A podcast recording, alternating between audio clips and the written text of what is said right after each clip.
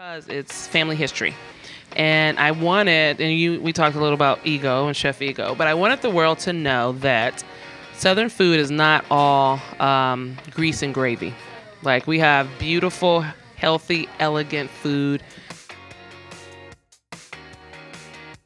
Hello, friends. Welcome back to the Atlanta Foodcast. You know, there are chefs whose stories I have read about and have known for many, many years, and they were the main inspiration behind starting this show.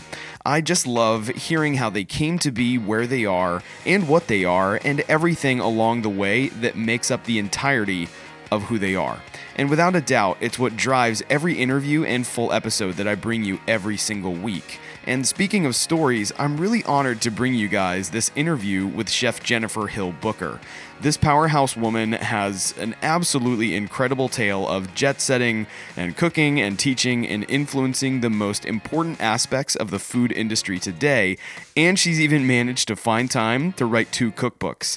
And this one was super fun to record as Chef and I sat at a lovely taqueria in Tucker, Georgia, over a bowl of incredibly hot habanero salsa. So the ambiance on this one is top notch. And without further delay, here's episode 20 with Chef Jennifer Hill Booker.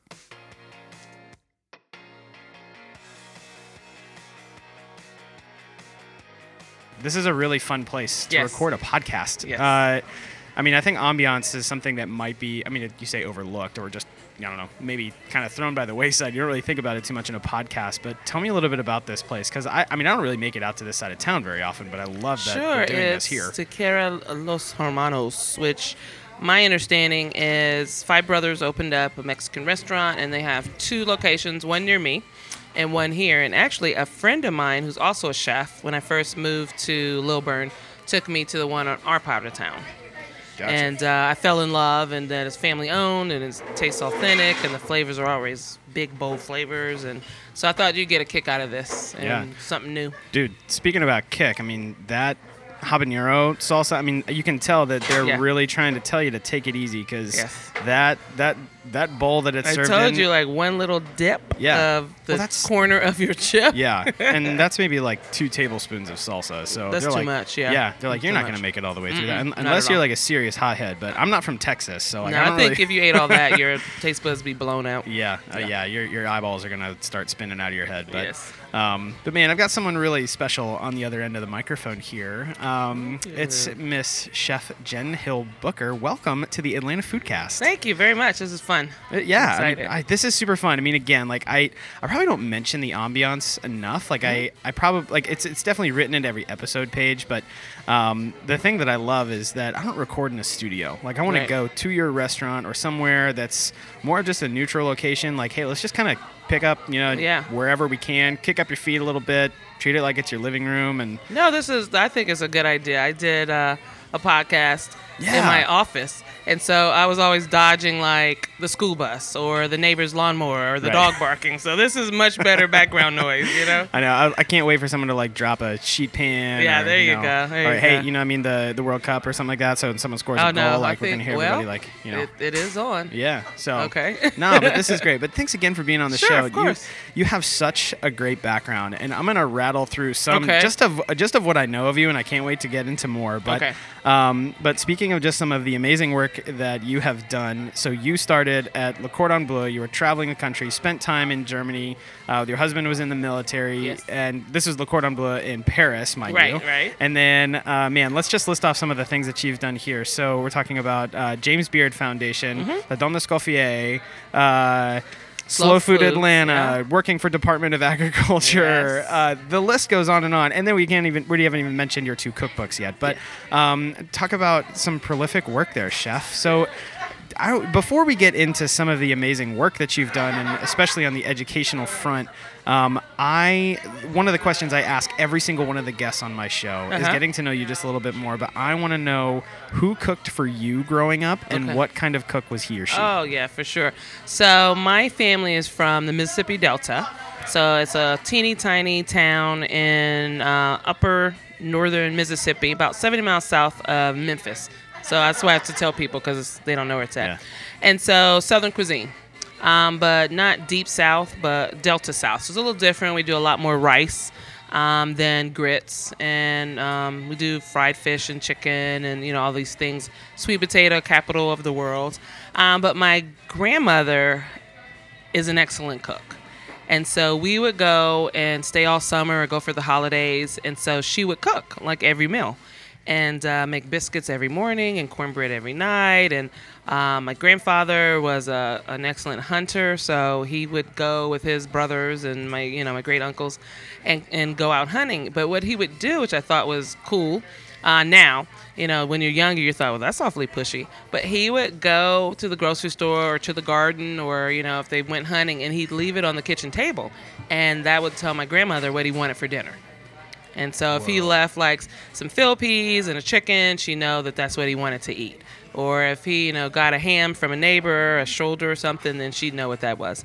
So she cooked and um, just fell in love with food from a kid, just the smells and the flavors. And she would make a turkey and dressing. So we say dressing instead of stuffing. Yeah, and I know Yeah. that, that can be a pretty contentious issue for a lot of people. So I, I grew up, it was always stuffing. But Okay. Stuffing was, I mean, that was like stovetop out of the box. you Okay, know? okay. But dressing Right. was a very different thing. And I can't say that I had uh, dressing that would go toe to toe with what someone was like, no, no, no, no, no. You Right. don't actually know what dressing Right. is. So, So yeah, dressing, you think of it like you have your bird and you dress her. Exactly. Okay. Um, and the stuffing was usually a couple different things. Stuffing is usually more bread based, and you might stuff it in the turkey and then bake the turkey. And dressing is cornbread and bread, like biscuits or white bread, and then you cook it separate. Then you put it around the turkey. Some might go inside, but usually around. Gotcha. Which one do you prefer? Oh, definitely a dressing. Yeah. I like to cook the dressing. I do mine in a cast iron skillet, and then I roast my turkey, and then I put them together, and then I roast them together about 30 more minutes. My grandmother would braise her turkey. So oh. she'd braise the turkey a couple hours, and then she used all that delicious braising liquid, that stock, and then she'd add that to the dressing with lots of lots of dried sage and onions and peppers, and then put it back together. Gotcha. That'd be so good. Yeah. Yeah. Man, so your grandma was cooking for you growing up. I mean, and that just sounds like such an amazing way of experiencing food. And, Yep. and you know, I, I had a long conversation with someone on the show pretty recently. We talked about cornbread. Yes. And I I didn't have cornbread outside of it being a uh, like a dinner item, you know. Right, and, right, right. And then you know, I, I feel like we're, you're you're starting to see cornbread more like becoming just kind of like this ever-present starch Yeah, throughout yeah. most of the day. But you know, and I I grew up with very sweet cornbread. It was almost like handheld uh, Okay. creamed corn. You know. Oh, okay. Yeah, I know exactly what but, you're talking but about. But that Yep. man, the first time that I ever had like salty cornbread, Mhm. and it was just more of like the staple part of the meal. It's kind of what brought everything back home. Mm-hmm. Um, I didn't really have that until I was probably an adult. No, I call it angry cornbread, uh, black power cornbread. But it's you know it's no sugar. It's more cornmeal than flour. You know you have an egg and buttermilk or spoiled milk, and uh, you bake it in a skillet, cast iron skillet, or if you do whole cakes, like instead of pan- pancakes or Johnny cakes. And I don't like sweet cornbread. If I have sweet cornbread, it might be with a cup of coffee or a Oh. hot cup of tea because it's more like cake or muffin or whatever. Gotcha. But yes, my grand and my mother, who's an excellent cook as well, but she cooks everything international cuisines. So um, we grew up with Southern cuisine, but then she her favorite sandwich is a Reuben. So she would do a corned beef, and you know make that for us, or she might braise beef and do like an Italian dish. So I was lucky enough to grow up with both, you know, Southern true roots and then international cuisine. You know that my mom would do, and she loves casseroles. She's like the queen of casseroles. So tuna cras- casseroles like a big hit, a big thing for us. Yeah. Yeah. Yeah. yeah. So growing up in the South, I mean, like that's that's such an awesome eclectic background to have in Mhm. the kitchen. You know, I mean, with you know, I mean, with your with your grandfather hunting Oh, and yeah. like bringing something into the Uh-huh. table, but also having like the international influence. I mean, um, and I, I love that you mentioned casserole, and you know, that was something that I always loved growing Yeah. up. I mean, honestly, I mean, this is a terrible example, but even just like the tuna helper, you know, I mean, like I got I got pretty excited about like, that. well, my mom does tuna casserole, which as a kid I didn't love, Mhm. and now I, I like it, but I think it's because it's a food memory. And I mean, come on now, we're talking truly what 70s, so is a can of cream of soup and a can of whatever the other soup, and then cans of tuna, you know, and the egg noodle. and she would always put um, English peas in it, so that made it special. You know, it was a big Hey, deal. yeah. Now- especially up for kids that grew up eating beans and fill Right. peas. So Now yeah, you got to plate a plated dish, man. Like, yeah, there you go. yeah. it's got some contrast. Yeah. So my dad, um, he taught me how to make rice properly. Which is? um, just the ratio so that it's still a whole, you know, grain of rice It's not gummy. Because in Mississippi, rice you eat for breakfast, and so it would be considered overcooked like a porridge, and you eat it with rice and sugar. And so he didn't like that. So his rice is more perfect grains with butter, salt, and pepper. So he does a good pot of rice. Sounds wonderful. Yes. Um, so man, growing up just south of of Memphis. Mm-hmm. So so were you still? This was still in Tennessee then, yeah? Or Um. Well, no, this is Mississippi. okay, so yeah, Charleston, Mississippi. Okay, Yeah, yeah. gotcha. So so you're growing up and you actually make your way to you go to college in Tulsa. Oh gosh, I've lived a lot of places. Yeah, so maybe that's a that's a that's a really great segue. So you have spent some time in your life overseas, all Uh-huh. over the place. Uh-huh. You've cooked all over. Um, Yeah, yeah, yeah. So you're growing up, and you you make your way to where as a young adult. So what, what's uh, kind of the next step? Oklahoma. Tulsa, Oklahoma. Tulsa, Oklahoma. Which I've been against to. Against my will. Yeah, against my will. Hey, you know, like I was actually surprised. I mean, it's just cool, man. Like it's it's total Dust Bowl, but like you drive through that part of the country, and everything feels like a little piece of civilization. You're like, Yeah. oh, thankfully. yeah, you're so excited station. to see, and it's so flat, so you don't really see it exactly. until you're on it. Yeah, Yeah. like you, you kind of like in it. You zip by it at Yeah. like 90 miles an hour. I'm just actually getting back from Bentonville, Arkansas, from a food festival there. I saw this on your yeah, Instagram. so that was cool. And Yeah. like you said, it's like you're out there, and then there's this civilization, you know. So that was cool. Mm-hmm. Yeah. But yeah, my dad worked for Chrysler um, out of college, and so each promotion we moved a different place, and uh, then he was offered a, a dealership. So it was a Dodge dealership, and our options were Tulsa, Oklahoma, or Portland, Oregon. And people, foodie people, I was like, "Oh my God, why didn't you go to Portland?" And like, it wasn't that Portland then, okay? It was just like woods and wet and mushrooms, I think. You know? so we ended up in Tulsa um, between my my junior and senior year of high school. So it was pretty traumatic. And uh, so I went my last year of high school there. And then my mom took my sisters and I to see the school. So my middle sister and I are um, three years apart. So we were in the same high school. And I remember bursting into tears because it was like this brick box on this dead piece of grass. And I was like, this is not what I'm used to and not what I want, you know. But I graduated there and uh, ended up going to University of Tulsa and got my undergrad and started culinary school the fall after I graduated from college. Wow. Yeah. Man. So what were you so excited about to go to culinary school for? Um, just always wanted to be a chef, and I thought, well, this is what I want to do. And grew up watching uh, Julia Child like everyone else, and our family, you know, big into gardening and raised animals and chickens and butter and food, and it just seemed like the happy time. And my parents were totally against it, totally against it. wow. Yeah, yeah, yeah, Yeah. yeah. So, uh, my father finally, because I was relentless, and we made he made a deal. And he said, if you go to college and get a degree, graduate, I don't care what you do after that. And so, in my mind, that stuck, and I'm like, I have to graduate, and then I'll go to culinary school. And so that's what I was able to do. Gotcha. Yeah. And where was culinary school? Um, I was able to go to Oklahoma State University, um, what is now called Oklahoma State University Institute of Technology. That's a lot of syllables. Yes, back then it was Oklahoma State University Okmulgee because that was the town it was in. It was like an hour outside of Tulsa. Gotcha. So um, it's really grown since then. You know, I've- I've been back to see it, but uh, yeah. And so it was like I was married, and uh, it was an hour away, so I'd have to like drive to school and back, and still work, and still be a wife, and so it was it was a lot to make it happen, but it happened. Gotcha. Yeah, yeah. So there's a really interesting part of your story. So you actually end up in Germany. Yes, yes, places. yes. So I mean, and also like, give me a little bit of the timeline. So you're actually in culinary school in Oklahoma still. So where does Germany actually make it into your story? So I'm in culinary school, and then um, my husband was in um, ROTC in college. So he goes to training. I go to my externship in um, Virginia at the homestead, and he gets stationed, or we get stationed to Germany. And so it was like I'm at my externship. He's at officers training school, and he's like, "We gotta go," you know. So I'm gonna come pick you up, finish training, and then we gotta pack up and go to Germany. And so I was so excited until I get on the plane, and then I just burst into tears. And he was like, "What is going on?" I was like, "I'm gonna miss my mom." And he's like, "Oh my gosh!" So, but it was wonderful. We were there four years, one of which I was in Paris at Le Cordon Bleu, and it was amazing.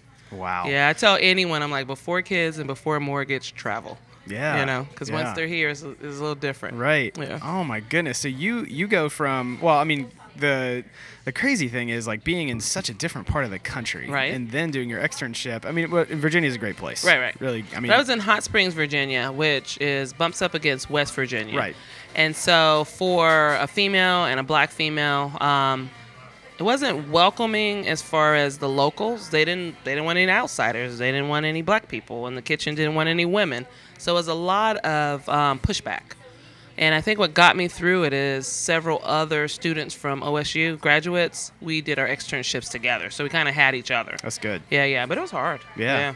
Well, and I can only say, you know, like I mean, you know, wa- watching my mom, you know, Mhm. in the kitchen. I mean, and you're up against, I mean, big personalities come out in the kitchen. Yeah, especially sure. everyone's ego. You Yeah. know, like hardly anyone truly says like they, they say that they're going to leave it at the door, but hardly does that actually Right. happen. And really comes to ownership, and there's so much you know protection around like this is my kitchen. and- Yeah, you know, my pot, my spot. Yeah, my- exactly. yeah, like, don't touch my knife, you Yeah, know. And yeah, yeah. but especially being in a position where you have to prove yourself of like, Yes. look, I'm not going anywhere, and we're either going to do this together, or you're you're going to just have to get in line, and I'm no, going to run the ri- show. You're absolutely right. I was um, so they bounce you around, you know, all the different properties. So Homestead's huge, and they have a lot of satellite restaurants and golf club, and then they have the main kitchen. And I remember being in the steakhouse, and there was this one guy, local guy, and he was such a jerk. And uh, so I would prep everything and be ready to go, and he really didn't want me on the line, you know. And one day I finally just clicked, and I'm like, I'll just wait till he shows up, and then we'll do, you know, our mise en place. And so he rolls in, he's been playing golf, and we're like an hour outside of opening, and nothing is done. And so, of course, he's pissed. And I'm like, well, you know, screw you. So we get set up and we get into an argument. And I mean, it's just not good. And we're on the hotline and we're doing steaks at a steakhouse. And I just remember the waitress between the two of us, because he's against the wall where the um, salamander is for the steaks, and I'm on the outside, and we're having a discussion. And I didn't realize my chef knife was still in my hand. So the discussion, and everybody's like, okay. So they moved him, but they also moved me, and I made it to the main kitchen. You know, after six months, and I finally made it to the main kitchen. Of course, Garde manger. Um, but then, as you said, proving yourself, finally made it to the hotline. And so it took s- almost seven months before I could get there. Man, But uh, the chef was awesome. It was an Austrian chef. And he really took me under his wing and would talk to me about plate presentations and foods and balance. And the exec um, sous chef was a German guy. And he was good. He was strict, but he was good. So I learned a lot. I learned Yeah. a lot. Yeah. yeah. I mean, you know, and I, I love I love hearing the stories of how people either came in with nothing and someone was so generous. Yeah. Just to just to teach them of like, look, you know, I don't care necessarily, you know, who you are, where you're from. Like, you're here to learn, you're here to work, and as long as you continue to progress, like, we're gonna get along. You Yeah, know, and yeah. I, I've met so many people, and I've only worked in a handful of, of restaurant jobs in my life, but most of what I've seen, I've emulated from my, Right. my parents. You know, Right. and the hard work, and they've been taught something, and they take that. And then they turn it into something that they can use to edify their career. Yeah, know? and you and, you'll get both. Like I worked for a guy, and um, he could care less what we did, you know, in the kitchen, and which was not great because you're new. You know, you're not really sure what you should be doing. So the upside was. Uh, we got to play around and create dishes and do whatever we wanted. And the downside is I didn't really learn from him.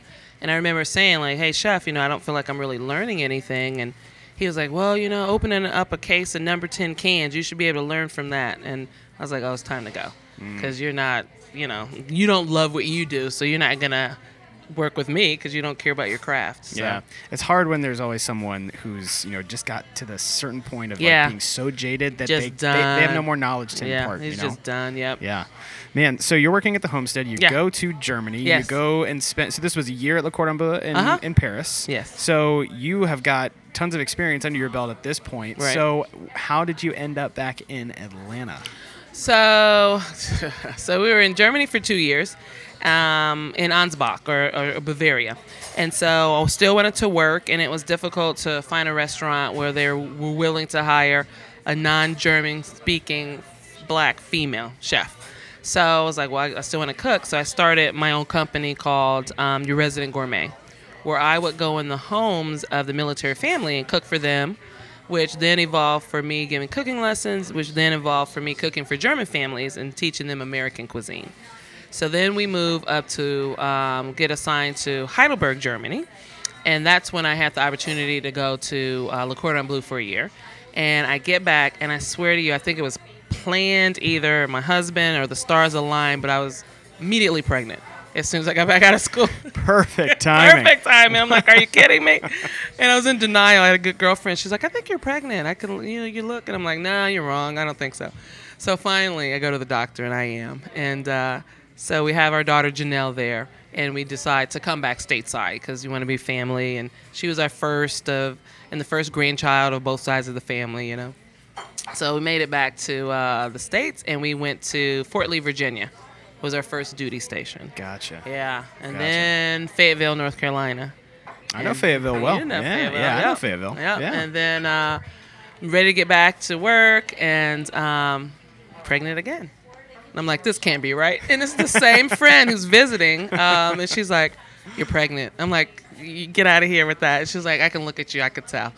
and so it was like 33 days, and I finally go to the doctor, and they're like, "Well, yeah." And so then we get stationed to uh, Fort McPherson, so that's how I made it to Atlanta.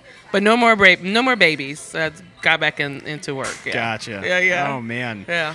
That is that's amazing. I mean, and especially just going from you know where where you grew up, Mm-hmm. and then you know you're kind of wrested from that home to make you know new home in of all I feel like I, my former life, I was a nomad.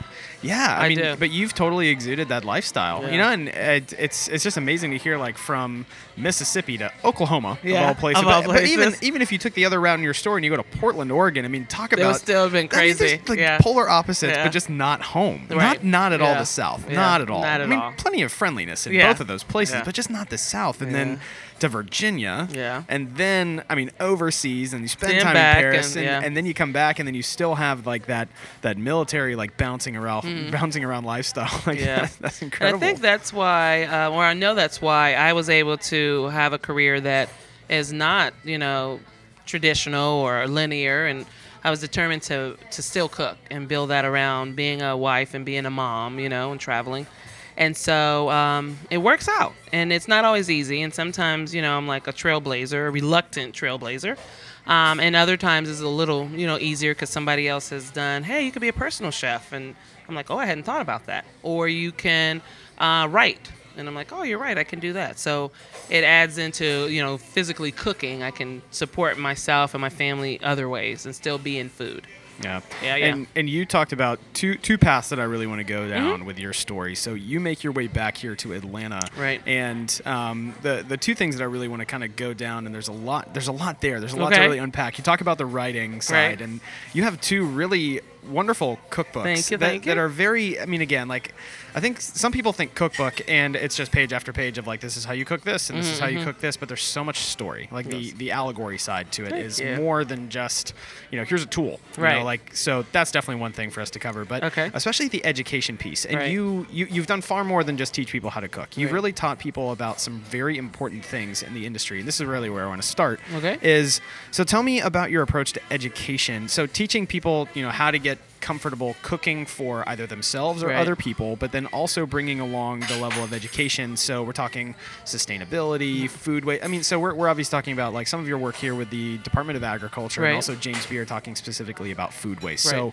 you know just tell me a little bit about your approach and what your experiences has been and just seeing where people are and then bringing them along of like i'm gonna i'm gonna bring the knowledge that you need to get to a certain place but so what's that part of your career been Well, like Well, it's um, it's funny you say that because my mother says I've always been a teacher. So I'm I'm the eldest of three, and so being the eldest, you tend to be bossier and you want it your way, and you figure you have the right you know idea.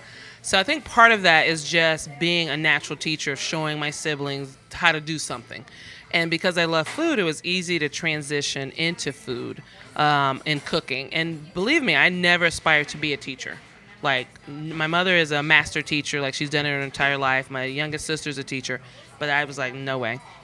But it's it's food versus math, so that works. You know, it works for me. Um, and I think with teaching food or cooking or the history, is you're teaching a person a life skill. So I am teaching you how to feed yourself and feed your family and feed your community. And there's so many layers of just pride in being able to do that. And so that I, I like that part of it. Yeah, for sure. Yeah. Yeah, yeah. Yeah, and so th- that's such an interesting thing you know, because I, I had a very easy outset with both of my parents like working in the industry. Mm-hmm. Right. So food was going to come naturally to Right. me, and I have a brother that's 17 months older than I am. So cooking and just from the provisional aspect of knowing how to cook for people that you love or you like or Right, have right, guests, right. it was always just there. You Right. know, like I could make something simple, but you're going to be, you know, you're going to be fine. Right. But you know, especially when you start talking to someone who doesn't understand or even have any, Right, any any- comfort in the kitchen, you know, like that's a huge piece to bring along. And then so, you know, also how how have you approached like the educational aspect of just getting someone comfortable in their own skin, Right. holding a knife or, I- or I- understanding how to you know braise a chicken. I think part of it, um, half of it is easy because they're there. That means they're willing to learn, you know? Right. Even people who say, I don't enjoy cooking or I don't like to cook or we eat out every day, you're here, which means you're interested in something, you know? So I got you that way. Um, but it, I like people, I meet people where they're at. I think that is maybe one of my skills is I meet you where you're at. And that may be, I don't know how to cook, um, or I love to cook. It could be, um, I'm here because I want to be able to feed my family. You know, we don't have a lot of money. I want to be able to make a one pot meal that'll last. Um, so I just meet them where they are. And then I'm just very, I guess, patient in showing them similarities to whatever it is we're making. So you mentioned braising. So depending on their culture or their background, we can talk about a pot roast, or we can talk about pig feet, or we can talk about a turkey, and then they get it. And you talk about the recipe as a guide. Okay, you don't have to. And I have those people that I mean, they have it a death grip on that recipe, and they're going step by step by step. And I'm like, you're gonna have to just relax. You're gonna have to listen to the food. Can you hear it? You know, can you smell it? Was this does it smell like it's burning? You know, what does it look like? Does it look done? And so just kind of slow it down there so that they feel comfortable with um, making that. And the main thing is you have something at the end. So you you've done something. I, I have created this dish, and it might not be exact, it might not be perfect, but I did it. And so they have that sense of accomplishment. And you know, then you build it from there. Because you might say, you know what, Jen, this is just really not my thing cool, what three things would you like to learn today? Well, how do I hold my knife, or how do I sharpen my knife, or where's the best place to shop, or how do I read a recipe? And so these are the things that, you know, I try to impart to people so that they feel like they got something out of it. Yeah. Yeah, yeah. And, and I love that you call it a life skill because I totally agree. I mean, it's great. Anyone can go to the grocery store, but if you actually don't know how to use fennel, like why, Yeah. why are you gonna buy it? I mean, Yeah. if, if but I love that you say like death grip on a recipe. Death grip. Some people are like total Lego Yeah. instructions, man. Like they. that's a good way to but say they, it. But they need it. It's like. I need to know when do I put the Yes. onions into the pan, or Yes. like and then you start introducing like you know next level skills of like I don't know what what do you mean brown butter? Like, Right. what in the world? Right, right, You know, like where do I buy brown butter? Right. It's like, like just make it in the pan. Yes. Man. it's like turn the heat on. No, know? that's true. And I, I try to write, or I do write my recipes very simply Mm-hmm. so that anybody, a novice or a master cook, can read it and know what's going on. And I like the fact that people are learning something and be it for fun. Like, you know, I do tons of classes where they're just hanging out, having a glass of wine. Some people are cooking everything, others are watching, and maybe they'll do a little to teaching people really like basics, like this is what you do. So it's it's a it's a mixture.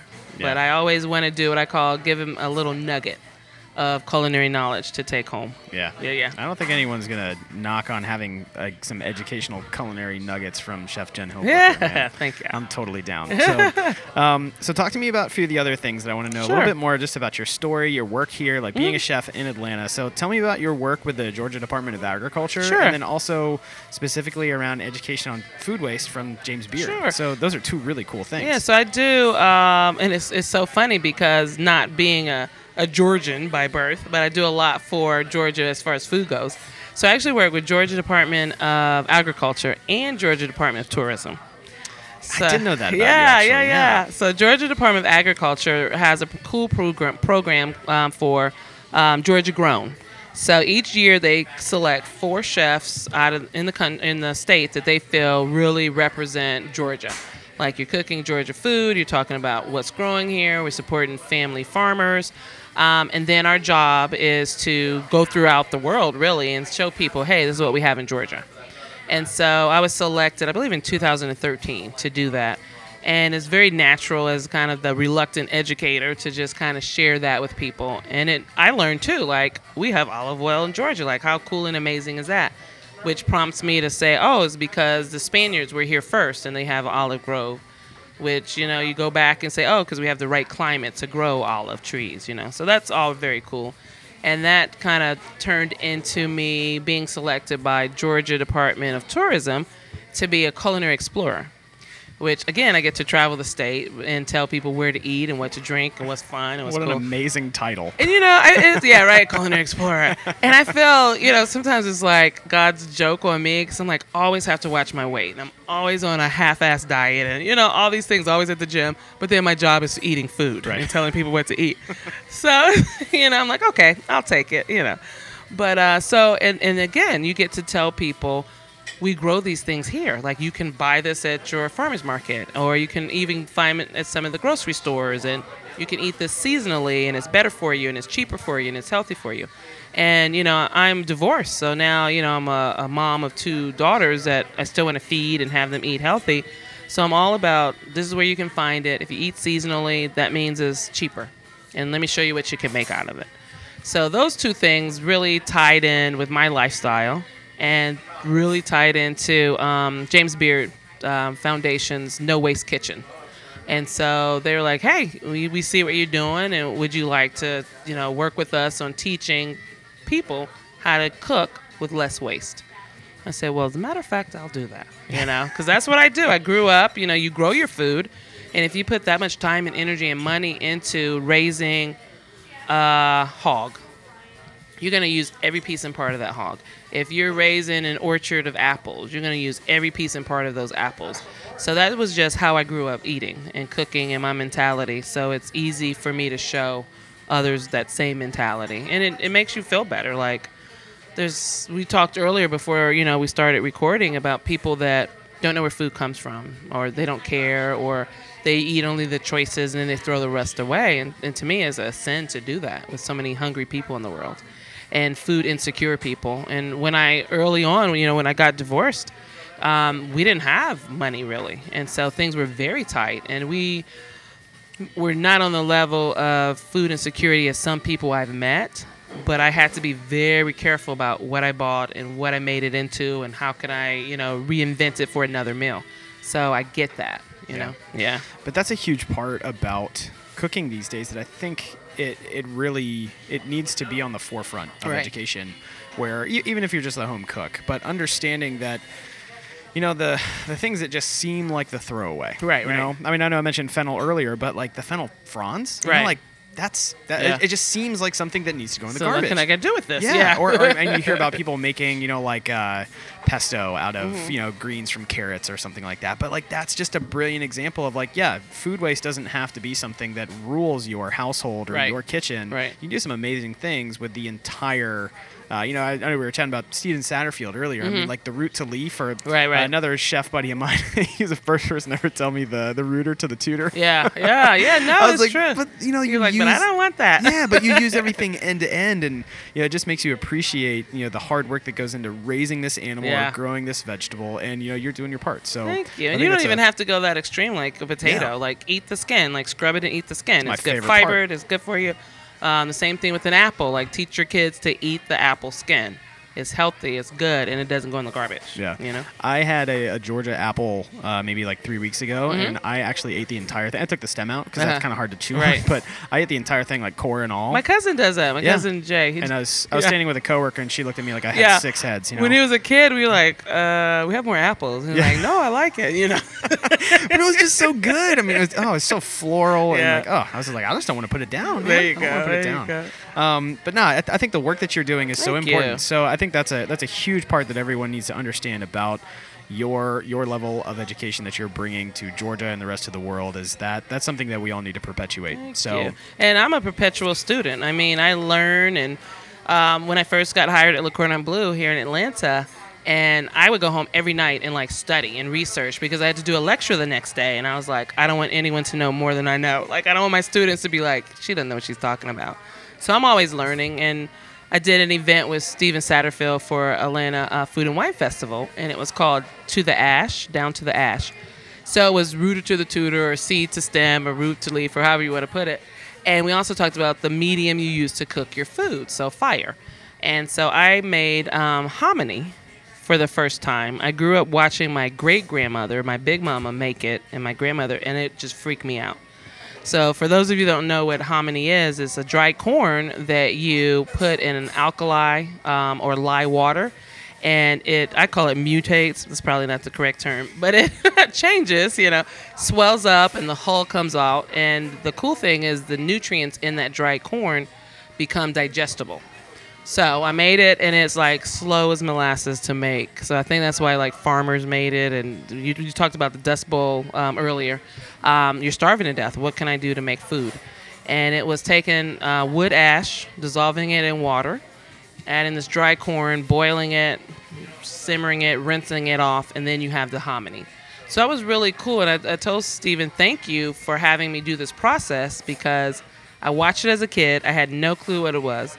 And now I was able to do research and like make this dish. So it was cool on a lot of levels. It- Yeah. it's cool. Not a lot of people realize that, like either masa or maseca. Right. Like if you're getting a true corn tortilla, like Right. that's the process. Yeah. And you know, like you're talking about lime. It's not the same type of lime that people might think of, but Right. that process of breaking down corn, Right. like That we, lye, yeah. But we've just missed it. You know, like corn is just such a commodity. Right. You know, and we're we're not we're not really using it the way that Yeah. people just south of our known part of the world. yeah, use using it, for everything. I mean, the first time that I saw someone actually use, you know, true masa, like they Mhm. actually had, you know, what was hominy or, Right. you know, that, um, you know, they, they actually made their own corn flour and they're pressing those tortillas. I mean, not only can you see the difference, Yeah, but you taste, it and smell it even, but- right? But, even just eating it, Mhm. like even just eating, you know, hominy by itself, like Yeah. it is so vibrant and Yeah. alive, and it does not, like it blows everyone's mind, Yeah. especially was- with just how huge it is. you It know, is. It's just It's, this it's like a product. like I don't have giant hands, but like your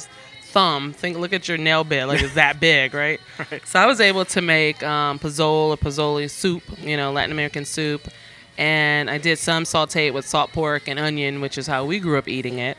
Um, what else did I make out of this? Because it was like, oh, hominy grits. So you know, start them off so they were comfortable. Like, okay, I recognize a grit. I could eat that. Mm-hmm. And then just for fun, we did corn liquor lemonade because you know it's corn and you make it into some good booze. I'm down with that. Yeah, right, right. That's that's actually sound, yeah, that sounds cool. real good. It was cool. Um, I yeah, I mean, I, I just think that you know the man that that level of understanding food, it, it almost it just unlocks like a different side of people. So I mean, I think the work that you're doing, you know, just through uh, you know everything that you've brought from Le Cordon Bleu to James Beard and Depar- Department of Agriculture and Tourism. I mean, again, you probably have one of the coolest titles. I mean, the Culinary Explorer. Culinary Explorer. I know I should get like some T-shirts Yeah, that. heck yeah! I, want to be like I know the Culinary Explorer There you go. with an arrow. So like, we got two shirts will get made up. Yeah, but exactly. no, I I love it, and I tell people I said I was lucky and blessed enough to find my thing early, you know, and be able to make a living and and like you said, travel and meet people and teach people and and learn as I go.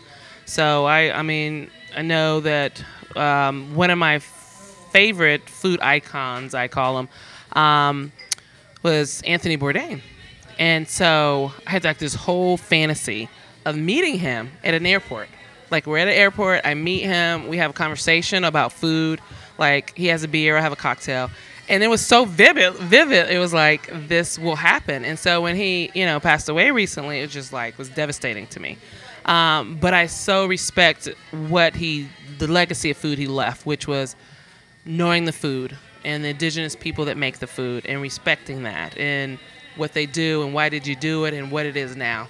And so I, I will just always admire that, you know. Yeah, that's huge. Yeah. You know, and I think another part of your of your approach to food and also education is you you have two really interesting cookbooks that you've you. written, Uh-huh. and uh, so I know uh, Field Peas to Foie Gras, Yes. and uh, Dinner Deja Vu. Yes. So give me so give me, and I know that like I've only got part of the title in both of those, but Right. like give me an idea of both of those, and then the, the other thing that I love is so you know I I've been around plenty of cookbooks and Mhm. you know the creation and like I the ones that I love love the most. Like I don't use them like, oh, let me go recall that recipe for dashi. Right. And just Yeah. because I need to remember it, like Right. I I remember it from like the parts of the story Right. that people are Right. telling. But you know, with your cookbooks, you know, and your approach, like just just give me like an idea of like both of them. Sure. So, Field Peas to Foie Gras and Southern Recipes with the French accent is the name of the, the book. And it's just that it's Southern recipes that I grew up uh, eating. And um, some French, the recipes that I learned, and then some that are just like a, a mix of the two types of, of cuisine. And I love Phil to Foie Gras because it's family history and I wanted, and you, we talked a little about ego and Chef Ego, but I wanted the world to know that Southern food is not all um, grease and gravy. Like we have beautiful, healthy, elegant food. We set a beautiful, elegant table. Um, I feel soul food, we get a bad rap, and you know, blacks cooking soul food for whatever reason are looked at as like, I don't know, the table's not set, we eat with our hands, whatever. Um, so I wanted people to see like this is what it is, and this is what I grew up eating, and these are the people that cooked it for me. So lots of stories and lots of family, you know, photos, and it was a journey for me because I got to research these recipes and literally follow my grandmother around the kitchen, like, Graham, how do you make biscuits? And she's like, Well, you do two cups of flour. Well, let me see your teacup. So her teacup is like a double cup, you know. So really, it's four cups of Right. flour and her palm full of you know salt like let me measure that and a teaspoon so it took a lot of time but it was great to to learn these recipes and look through these pictures and i had to like sign my name in blood before my mom would like give me the pictures to get photographed for the book you know but it was it was cool so i, I love that because of it and it was my heritage and my family and my story um, and then dinner deja vu, Southern tonight, French tomorrow, is how I grew up eating and how I cook, which is a chicken, a giant roaster, so that we can have it for Sunday dinner, and then I can turn it into chicken pot pie tomorrow. Or we have roasted sweet potatoes, and then we'll turn them into a sweet potato crepe with brown butter, um, sugar on top. I love brown butter. Yeah, that's Yeah. good. Yeah, big flavor in there. So it's just two books that are really who I am. You know, one is my story and my history, and one is who I am right now. And as a working mom, it has one set of ingredients. You can go to the market, get everything you need to make at least two recipes. And there's a, a shopping list in the back of the book, so you can take a picture, take that with you. You don't have to like go through the recipe and write everything down and forget everything. So uh, that's yeah. So I enjoy I enjoy writing both of them. But what a beautiful way to celebrate your background, your history, you. and then especially you're, you're very surreptitiously sliding in like, hey, don't waste what you made Yeah. on day one because Yeah. you're gonna reuse it on Yeah. day two, but in a really smart way. Well, And- it's funny you say that because the working title was "Cook Once, Eat Twice." I thought that was genius. I was like, "This is genius," Nailed it. and my publishers were like, "No." I'm like, well, "What do you mean? Like people don't like leftovers. People don't want to eat a leftover." I'm like, "Oh." So dinner deja vu, which is French for leftover dinner, but okay, you know, it sounds good. Like, wait, I know this. I know I this. know yeah. this. I had it the other day. Yeah, Exactly. yeah. But But, yeah. um, but no, I think it's cool. I, I, I really encourage people to pick up a cookbook first for the story, Right. And then you're gonna naturally hear about the things that someone is writing about in their history, and you're gonna want to cook that recipe. Right. I mean, you know, if, if you've ever seen like Julie and Julia, like Oh the- gosh, I love yeah, that. Yeah. Um, you know, you like those recipes, and then you're hearing about them. Yeah, Like, it makes you wanna go cook, right? exactly. Yes. Yeah, and um, it's uh, it, that's that's the kind of thing that you need to understand the story, understand the person first, Right. and don't just go because you feel like it's a great cookbook and you Right. want to, you know, you want to be some you know, chef with flair. Like you need to understand, like a cookbook isn't just a tool. Like Right. it's as much of a biographical read as as it is a tool. Yeah, So- I agree. In pictures, I, I feel Oh yeah. you have to have lots of big pictures because that's why I buy a cookbook. I don't necessarily care who wrote it. I want to see what are the pictures and are they inspire me to shop and cook. Yeah. Because I was looking through Instagram and there was a picture of this beautiful green salad with fresh tomato and a poached egg. And I was like, I'm all over that. Yeah. You know, I've got to make that for dinner this week. Big time. Yeah. Yeah, but man, with uh, you know, with you being just a, a chef here Mm-hmm. in Atlanta, and I mean, again, you know, the, the the approach to the culinary community that you're bringing here in Atlanta, and um, especially just with the greater organizations you're working with that have a international and you know global footprint, Right. really. Um, it's uh, it's just really cool. So so give me an idea of you know who who are you who are you working with just like on a daily basis? Like you know who are some of the people that you're actually helping educate? Oh, um, well, I don't know. I guess just regular people or people that are that are interested in food and. Um, sometimes it's a bit surreal because I'll meet people who are like, "Oh my God, I read your book or I saw you on TV and I want to, I want to get this," and and I'm like, "Well, okay, you know." But normally it's just people who like food or who want to cook or who want to cook Southern food or French food. So um, that's really it. I don't think I aspire to cook for a certain genre of people. Um, I want to educate, you know, everyone about food and, and how to cook food and how to cook for your family. And I want you to respect Southern food and soul food and know the history of food. Um, but it's not for anybody special. It's for everybody special, you know? Yeah, yeah, Yeah, yeah. And uh, and one of the last questions I have for Sure. you is, you know, just like what what would you say like to everyone here in Atlanta, like just with your approach to cooking and cuisine, and Mm-hmm. also just how to respect food in a really good way. What would you say is like the biggest thing that we should be doing just as consumers? I say um, learn where your food comes from. Learn where your food comes from because, um, like I said, I, I work every day. You know, I have a mortgage and insurance and a kid in college. Um, so sometimes you look and you're like, yeah, that taco's a dollar. Maybe it's worth it. and then you say, oh, well, maybe not because it's coming from a factory and. Um, or it's coming from somewhere that they don't get paid to, to make the food or you know package it up for us. So learn where their food comes from. Respect uh, the people that have to grow it or raise it, um, who have to serve it to you. Um, be respectful of all those things when you enjoy your meal because it takes a lot to get it to the table. Um, so I think that's the main thing. And then don't be wasteful. I mean, we're we're a country of waste, and for every dollar that you earn, 40 cent goes in the garbage. And that's crazy. It's like giving money away, but that's, you know, the statistics on how much food waste we have. So know where your food comes from, be respectful of that and the people that cook it and serve it, um, and reduce the food waste. So that's my PSA for the day. Good words from Chef Jen Hill Booker. It was such a pleasure Thank you, having you Ben. on the show. and just with the last minute here, what do you have going on? Where Oh, can gosh. people find you? Where can people follow you? Pick up your cookbooks. The Sure. mic is yours. Well, um, I do a lot with the Cook's Warehouse for uh, Mary Moore. She's I a- love Mary She's Moore. a great person. She's a person that if you say, Mary, I want to cook or I want to work, and it, she'll find something for you. So that's awesome.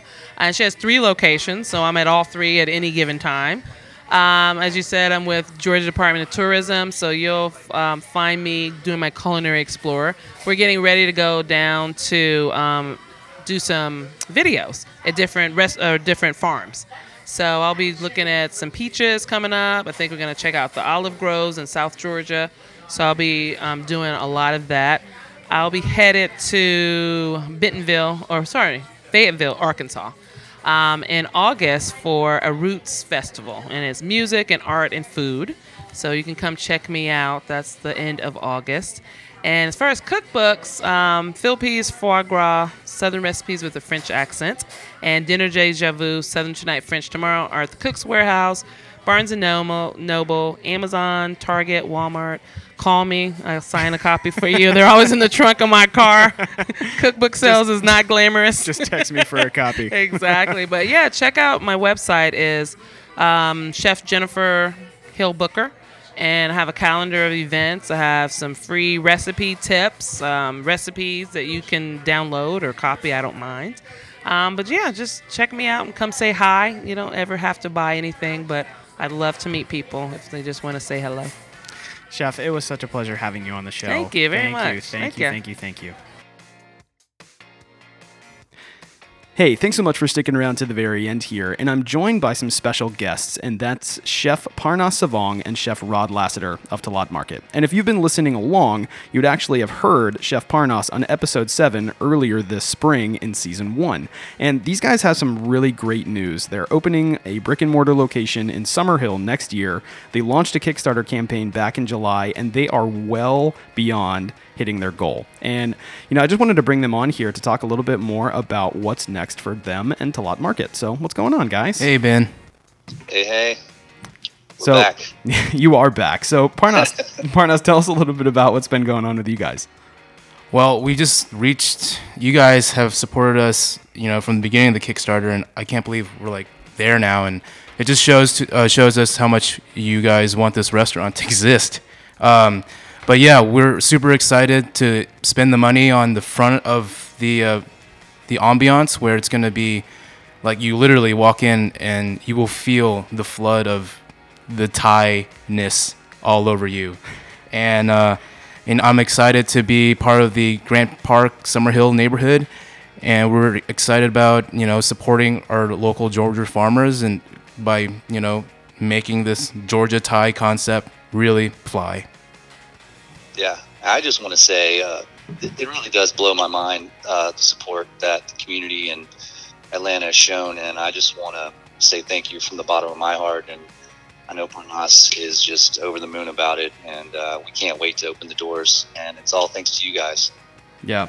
Well, we're looking forward to coming to the restaurant sometime next year. Congratulations to you guys for hitting your goal. Definitely head over and support these guys as much as you can.